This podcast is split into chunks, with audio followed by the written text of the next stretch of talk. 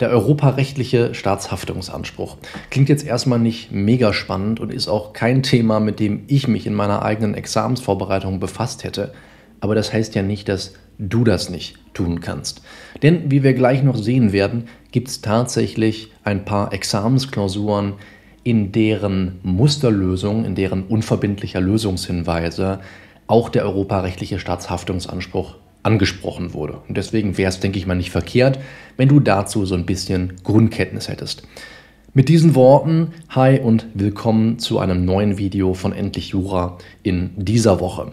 Erneut aus der Rubrik Alles in 15 Minuten oder weniger und ich werde mich beeilen. Ich habe ein paar Folien vorbereitet, aber ich schaue wirklich, dass ich dir das Wesentliche in so kurzer Zeit wie eben nur möglich vermitteln kann. Bevor wir richtig einsteigen und uns dann auch die dogmatische Einordnung und vieles anderes rund um diesen Anspruch anschauen, würde ich vielleicht noch mal ganz kurz auf das Verhältnis zwischen dem europarechtlichen Staatshaftungsanspruch und dem deutschen Amtshaftungsanspruch eingehen wollen. Was will ich dazu eigentlich nur kurz verlieren? Man gibt oder es gibt verschiedene Möglichkeiten, wie man die beiden ins Verhältnis setzen kann. Und das eine knüpft unmittelbar dort an, wo wir letzte Woche schon drüber gesprochen haben, nämlich über die kumulative Anspruchskonkurrenz. Also, dass die tatsächlich nebeneinander stehen und Anwendung finden. Oder die Frage könnte man sich auch stellen, ob jetzt der europarechtliche Staatshaftungsanspruch vielleicht subsidiär, also hinter dem deutschen Amtshaftungsanspruch, zurücktritt. Das Verhältnis zwischen beiden ist, wie du gerade schon mitbekommen haben wirst, umstritten. Da ist so gut wie alles vertretbar. Ich will gar nicht, dass du dich damit näher befasst. Das wollte ich nur so vorweg einmal als Info geben. Ich werde an der Stelle jetzt hier nochmal das Video zur Konkurrenz, zur Anspruchskonkurrenz im Zivilrecht einblenden. Denn da kannst du dir auf jeden Fall nochmal sehr schönen Überblick darüber verschaffen und bekommst dadurch sicherlich auch nochmal ein besseres Verhältnis dafür, wie zum Beispiel europarechtlicher Staatshaftungsanspruch und deutscher Amtshaftungsanspruch zueinander stehen. So weit, so gut, steigen wir ein. Bevor wir aber so richtig einsteigen, das habe ich noch fast vergessen, möchte ich dich darauf hinweisen, dass du wie immer kostenlose Transkripte dieser YouTube-Videos herunterladen kannst. Das ist ganz, ganz einfach und sehr, sehr wertvoll. Ich stelle dir einfach mal eins, zwei Auszüge aus den Transkripten vor, dann weißt du, was dich erwartet. Hier sehen wir zum Beispiel einen Auszug aus meinem Transkript rund um die Warenverkehrsfreiheit. Da habe ich also nochmal unter dem Deckmantel von Artikel 34 AEUV den Normwortlaut wiedergegeben. Ich habe sachlichen und räumlichen Schutzbereich beleuchtet, bin so ein bisschen auf diesen Streitstand rund um, Streitstand will ich gar nicht mal sagen, um diese Thematik rund um Dassonville und Keck-Rechtsprechung eingegangen. Also alles, was du zur wahren Verkehrsfreiheit brauchst, habe ich hier nochmal schriftlich zusammengefasst. Und das gleiche habe ich unter anderem auch zur Reichweite der Sperrwirkung von 993 Absatz 1, Halbsatz 2 BGB müsste es sein, also am Ende dieser Vorschrift. Die Sperrwirkung des EBV hast du wahrscheinlich unter dem Begriff auch schon regelmäßig gehört. Und dazu habe ich auch schon ein Video gemacht und du wirst sehen, zu allen Videos von mir, die juristisches Fachwissen behandeln, da ist jeweils immer noch mal das Transkript dabei, das du gratis herunterladen kannst. Und ich werde jetzt, falls für dieses Video auch gilt, dann noch mal in der Videobeschreibung und im Kommentarfeld den entsprechenden Link zu dem Download der Transkripte posten und du findest es jetzt hier auch noch mal in Form einer Infokarte eingeblendet, kannst es also nicht verfehlen. Und dann würde ich sagen, wo wir das aus dem Weg haben, steigen wir wirklich auch mal in die Inhalte des europarechtlichen Staatshaftungsanspruchs ein. Fangen wir an mit der dogmatischen Einordnung. Ganz wichtig ist dafür zunächst einmal, dass im EU-Recht diese mitgliedstaatliche Haftung nicht unmittelbar geregelt wurde. Man hat sich also nicht vorher als Gesetzgebender überlegt, wollen wir eigentlich einen europarechtlichen Staatshaftungsanspruch etablieren. Und deswegen ist natürlich so ein bisschen die Frage, auf welche Rechtsgrundlage man dieses Vorhaben stützen könnte. Da werden unterschiedliche Möglichkeiten unterbreitet. Man könnte zum Beispiel auf den Grundsatz des Effet utile, ich hoffe, ich habe das einigermaßen vernünftig ausgesprochen, Artikel 4 Absatz 3 EUV rekurrieren. Und das sieht dann so aus, nach dem Grundsatz der loyalen Zusammenarbeit achten und unterstützen sich die Union und die Mitgliedstaaten gegenseitig bei der Erfüllung der Aufgaben, die sich aus den Verträgen ergeben. Die Mitgliedstaaten ergreifen alle geeigneten Maßnahmen allgemeiner oder besonderer Art zur Erfüllung der Verpflichtungen, die sich aus den Verträgen oder den Handlungen der Organe der Union ergeben. Die Mitgliedstaaten unterstützen die Union bei der Erfüllung ihrer Aufgabe und unterlassen alle Maßnahmen, die die Verwirklichung der Ziele der Union gefährden könnten. Das ist also eine Möglichkeit, das herzuleiten. Dann könnte man aber auch eine Analogie zu Artikel 340 Absatz 2 AEUV bilden.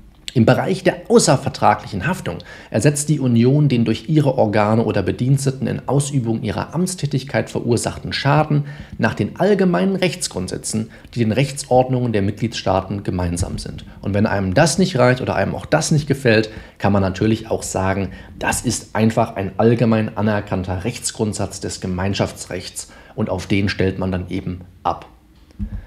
Auch hier können wir wieder sagen, wie ähnlich schon im Intro, dass jede Einordnung, jede Form, wie man jetzt diesen europarechtlichen Staatshaftungsanspruch dogmatisch einordnen möchte, ihrerseits umstritten ist. Das Tolle ist, in der Klausur werden jetzt Ausführungen dazu von dir nicht erwartet. Warum habe ich sie dir trotzdem hier einmal vorgestellt? Weil das Ganze beim Verständnis hilft. Wenn man sich also jetzt diesen Normtext unter anderem von Artikel 4 Absatz 3 EUV oder auch von Artikel 340 Absatz 2 AEUV anschaut, lernt man noch was daraus und nicht nur für den europarechtlichen Staatshaftungsanspruch, sondern generell über die Zielsetzungen der Union. Was ist die erste Voraussetzung, die wir erst einmal brauchen? Um diesen Anspruch zu haben, diesen Anspruch überhaupt erstmal tatbestandlich vorliegen zu haben, ist die erste Voraussetzung, dass wir einen Verstoß gegen eine Rechtsnorm des EU-Rechts haben. Das darf aber nicht irgendeine Rechtsnorm sein. Das muss eine Rechtsnorm sein, deren Zweck es ist, einem Einzelnen Rechte zu verleihen. Und das ist natürlich jetzt sehr vage formuliert und deswegen würde ich einfach mal versuchen, das Ganze anschaulicher zu machen mit der Examensklausur, die diesem Beitrag zugrunde liegt. Und da war es so, dass man eine Kita-Richtlinie hatte. Und diese Kita-Richtlinie, die war darauf ausgerichtet, allen Erziehungsberechtigten einen kostenlosen Kita-Platz zur Verfügung zu stellen. Ja, das war also eine Examensklausur, die ist die Ö2-Klausur gewesen im September 2017, sowohl in NRW als auch in vielen anderen Bundesländern. Und jetzt natürlich die Frage, kann man aus einer Kita-Richtlinie oder wird gerade durch eine Kita-Richtlinie, wie gerade von mir beschrieben, einem Einzelnen ein Recht verliehen. Und hier haben wir gerade gesehen, die Kita-Richtlinie war gerade oder zielte gerade darauf ab, allen Erziehungsberechtigten, also einzelnen Personen, einen kostenlosen Kita-Platz zur Verfügung zu stellen. Also denen wird ein Recht verliehen. Das wäre also eine Norm des EU-Rechts und gegen diese Norm muss dann in der Folge natürlich verstoßen werden. Nächste Voraussetzung, habe ich gerade schon durchklingen lassen, ist dann ein qualifizierter Rechtsverstoß. Und dieser Verstoß gegen diese EU-Norm, die einem Einzelnen ein Recht verleiht, der muss offenkundig und erheblich sein. Das sind natürlich unbestimmte Rechtsbegriffe. Da kann ich dir jetzt ganz schlecht sagen, wann man regelmäßig davon ausgehen kann, dass dem so ist. Du musst einfach genau auf den jeweiligen Sachverhalt gucken, den du vorliegen hast und dich dann fragen, ist dieser Verstoß nicht nur offenkundig, sondern auch erheblich, überschreitet er eine Erheblichkeitsgrenze. Das kann er irgendwie nur und das Ganze kann auch nur qualifiziert sein, wenn die Rechtsnorm, gegen die verstoßen wird, klar und eindeutig ist, also ihrerseits dem Bestimmtheitsgrundsatz genügt. Ansonsten klappt das Ganze nicht. Und dann wird es natürlich auch schwer aus einer Norm, die nicht klar und eindeutig ist, wie hier in unserem Fall die Kita-Richtlinie, wenn da nicht klar und eindeutig hervorgeht, dass einem Einzelnen ein Recht verliehen werden soll, ist es natürlich auch schwieriger, einen Verstoß gegen diese Norm zu begründen. Wichtig, ein Verschulden brauchen wir hierfür nicht. Ja, ist also ein verschuldensunabhängiger Anspruch. Dann brauchen wir einen unmittelbaren Kausalzusammenhang. Und zwar zwischen was? Zwischen dem EU-Rechtsverstoß und dem eintretenden Schaden.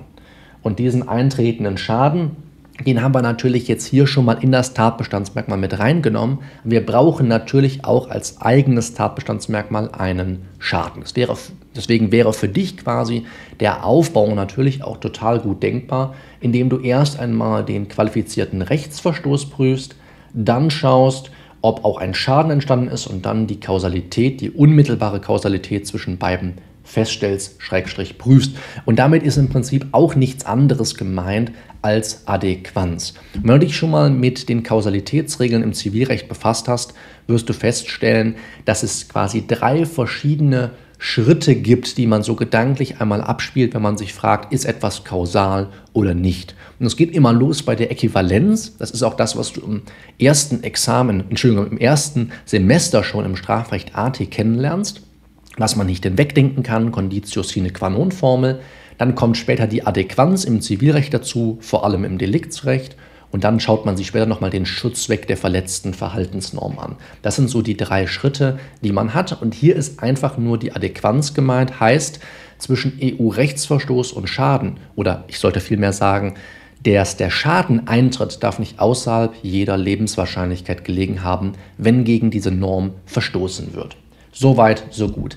Wie passen wir das Ganze jetzt ins deutsche Amtshaftungsrecht ein? Das wäre so die letzte Frage, die wir heute noch klären müssten. Da plädieren Teile der Literatur darauf, dass man einfach nur den Amtshaftungstatbestand, den du aus 839 Absatz 1 in Verbindung mit Artikel 34 Satz 1 Grundgesetz kennst, dass man den einfach nur modifiziert, damit man den Vorgaben des Europäischen Gerichtshofs Rechnung tragen kann. Was bedeutet das Ganze praktisch? Man hat ja dieses Merkmal aus dem 839 Absatz 1 in Verbindung mit Artikel 34 Satz 1 Grundgesetz, dieses Merkmal der Drittgerichtetheit der verletzten Amtspflicht. Das streicht man einfach und jetzt kannst du schon an unserem Pfeil erkennen, was jetzt passiert. Das Ganze wird jetzt ersetzt und zwar durch das Tatbestandsmerkmal, was wir eben kennengelernt haben. Verstoß gegen eine Rechtsnorm des EU-Rechts die bezweckt, dem Einzelnen Rechte zu verleihen. Und dann haben wir eigentlich schon eine relativ hohe Kohärenz hergestellt zwischen dem deutschen Amtshaftungsrecht und diesem gerade angesprochenen europarechtlichen Staatshaftungsanspruchs. Aber weil eben nur eine Modifikation stattfindet, kann man jetzt nach diesen Teilen der Literatur, Literatur schwieriges Wort, keinen eigenen europarechtlichen Anspruch, keinen eigenen europarechtlichen Staatshaftungsanspruch herleiten.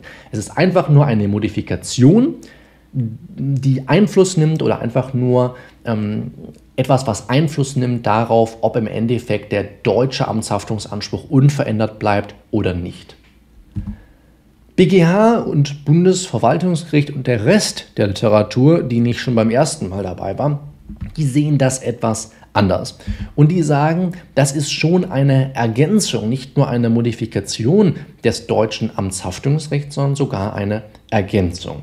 So, es soll also hier der 839 BGB, der Artikel 34 Satz 1 Grundgesetz, die sollen ergänzt werden um einzelne Elemente. Und wie das praktisch aussieht, schauen wir uns jetzt in der Folge mal an, denn dann verändert sich so ein bisschen das Aufbauschema, was wir uns eben schon mal angeschaut haben. Zuallererst brauchen wir irgendein Handeln oder Unterlassen, ansonsten können wir nicht anknüpfen. Das ist hier ein Handeln oder Unterlassen für einen Träger öffentlicher Gewalt. Das ist der öffentlich-rechtliche, europarechtliche Bezug. Dann haben wir den Verstoß gegen die Rechtsnorm des EU-Rechts, die es bezweckt, dem Einzelnen Rechte zu verleihen. Dann haben wir den hinreichend qualifizierten Rechtsverstoß. Wir haben den Schaden, über den wir eben schon gesprochen haben. Wir haben die unmittelbare Kausalität. Und weil wir jetzt natürlich den 839 ergänzen, müssen wir uns gegebenenfalls, das siehst du hier in unserem Endlich Jurablau, auch noch fragen, ob der Anspruch nicht vielleicht gemäß zum Beispiel 839 Absatz 3 BGB ausgeschlossen ist. Und das gegebenenfalls siehst du vor allem hier deshalb markiert, weil man nicht immer darüber streiten muss, ob ein Anspruch ausgeschlossen ist das kommt immer nur dann in Frage, als ein negatives Tatbestandsmerkmal, kommt immer nur dann in Frage, wenn wirklich im Sachverhalt auch Anhaltspunkte dafür bestehen, dass der Anspruch ausgeschlossen sein könnte. Und nicht zuletzt dann noch den richtigen Anspruchsgegner muss man wählen. Das ist bei Artikel 34 Satz 1 Grundgesetz dann Bund oder Land. Und Dazu können wir vielleicht noch eine Sache kurz sagen, denn das EU-Recht verlangt jetzt nicht zwingend, dass der Bund gerade steht. Ja, es genügt, dass derjenige Rechtsträger, der gegen das EU-Recht verstoßen hat, allein haftet. Und das kann also auch das Land sein, wenn also gar nicht der Bund gegen das EU-Recht, gegen diese Norm, die wir uns eben angeschaut haben, beispielhaft anhand der Kita-Richtlinie, wenn der Bund gar nicht dagegen verstoßen hat, sondern das Land. Daraus ergibt sich für uns, dass wir einen eigenständigen europarechtlichen Anspruch nach dieser Auffassung haben, nämlich nach BGH, Bundesverwaltungsgerichts und Teilen der Literatur. Zum Abschluss dieses Videos wie immer der kurze Hinweis an dich. Du kannst kostenlose Transkripte dieser YouTube-Videos herunterladen, natürlich auch zu diesem. Du findest Transkripte zu allen Videos von mir, die juristisches Fachwissen behandeln. Du hast eben im Intro gesehen, wir haben Videos gemacht zur wahren Verkehrsfreiheit, auch Europarecht. Wir haben Videos gemacht zur Sperrwirkung des 993 Absatz 1 BGB am Ende, die Sperrwirkung des EBV. Es gibt noch ganz viele weitere Videos, die du auf dem Kanal findest und für die ich auch eine eigene Playlist eingerichtet habe, die sich, wie du dir schon denken kannst, juristisches Fachwissen nennt.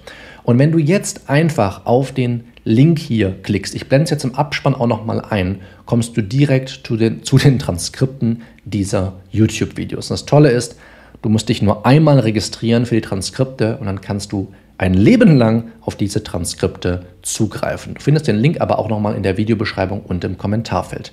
Dann wünsche ich dir noch eine produktive Woche. Ich hoffe, wir sprechen uns nächste Woche wieder. Mach's gut. Bis dahin. Ciao.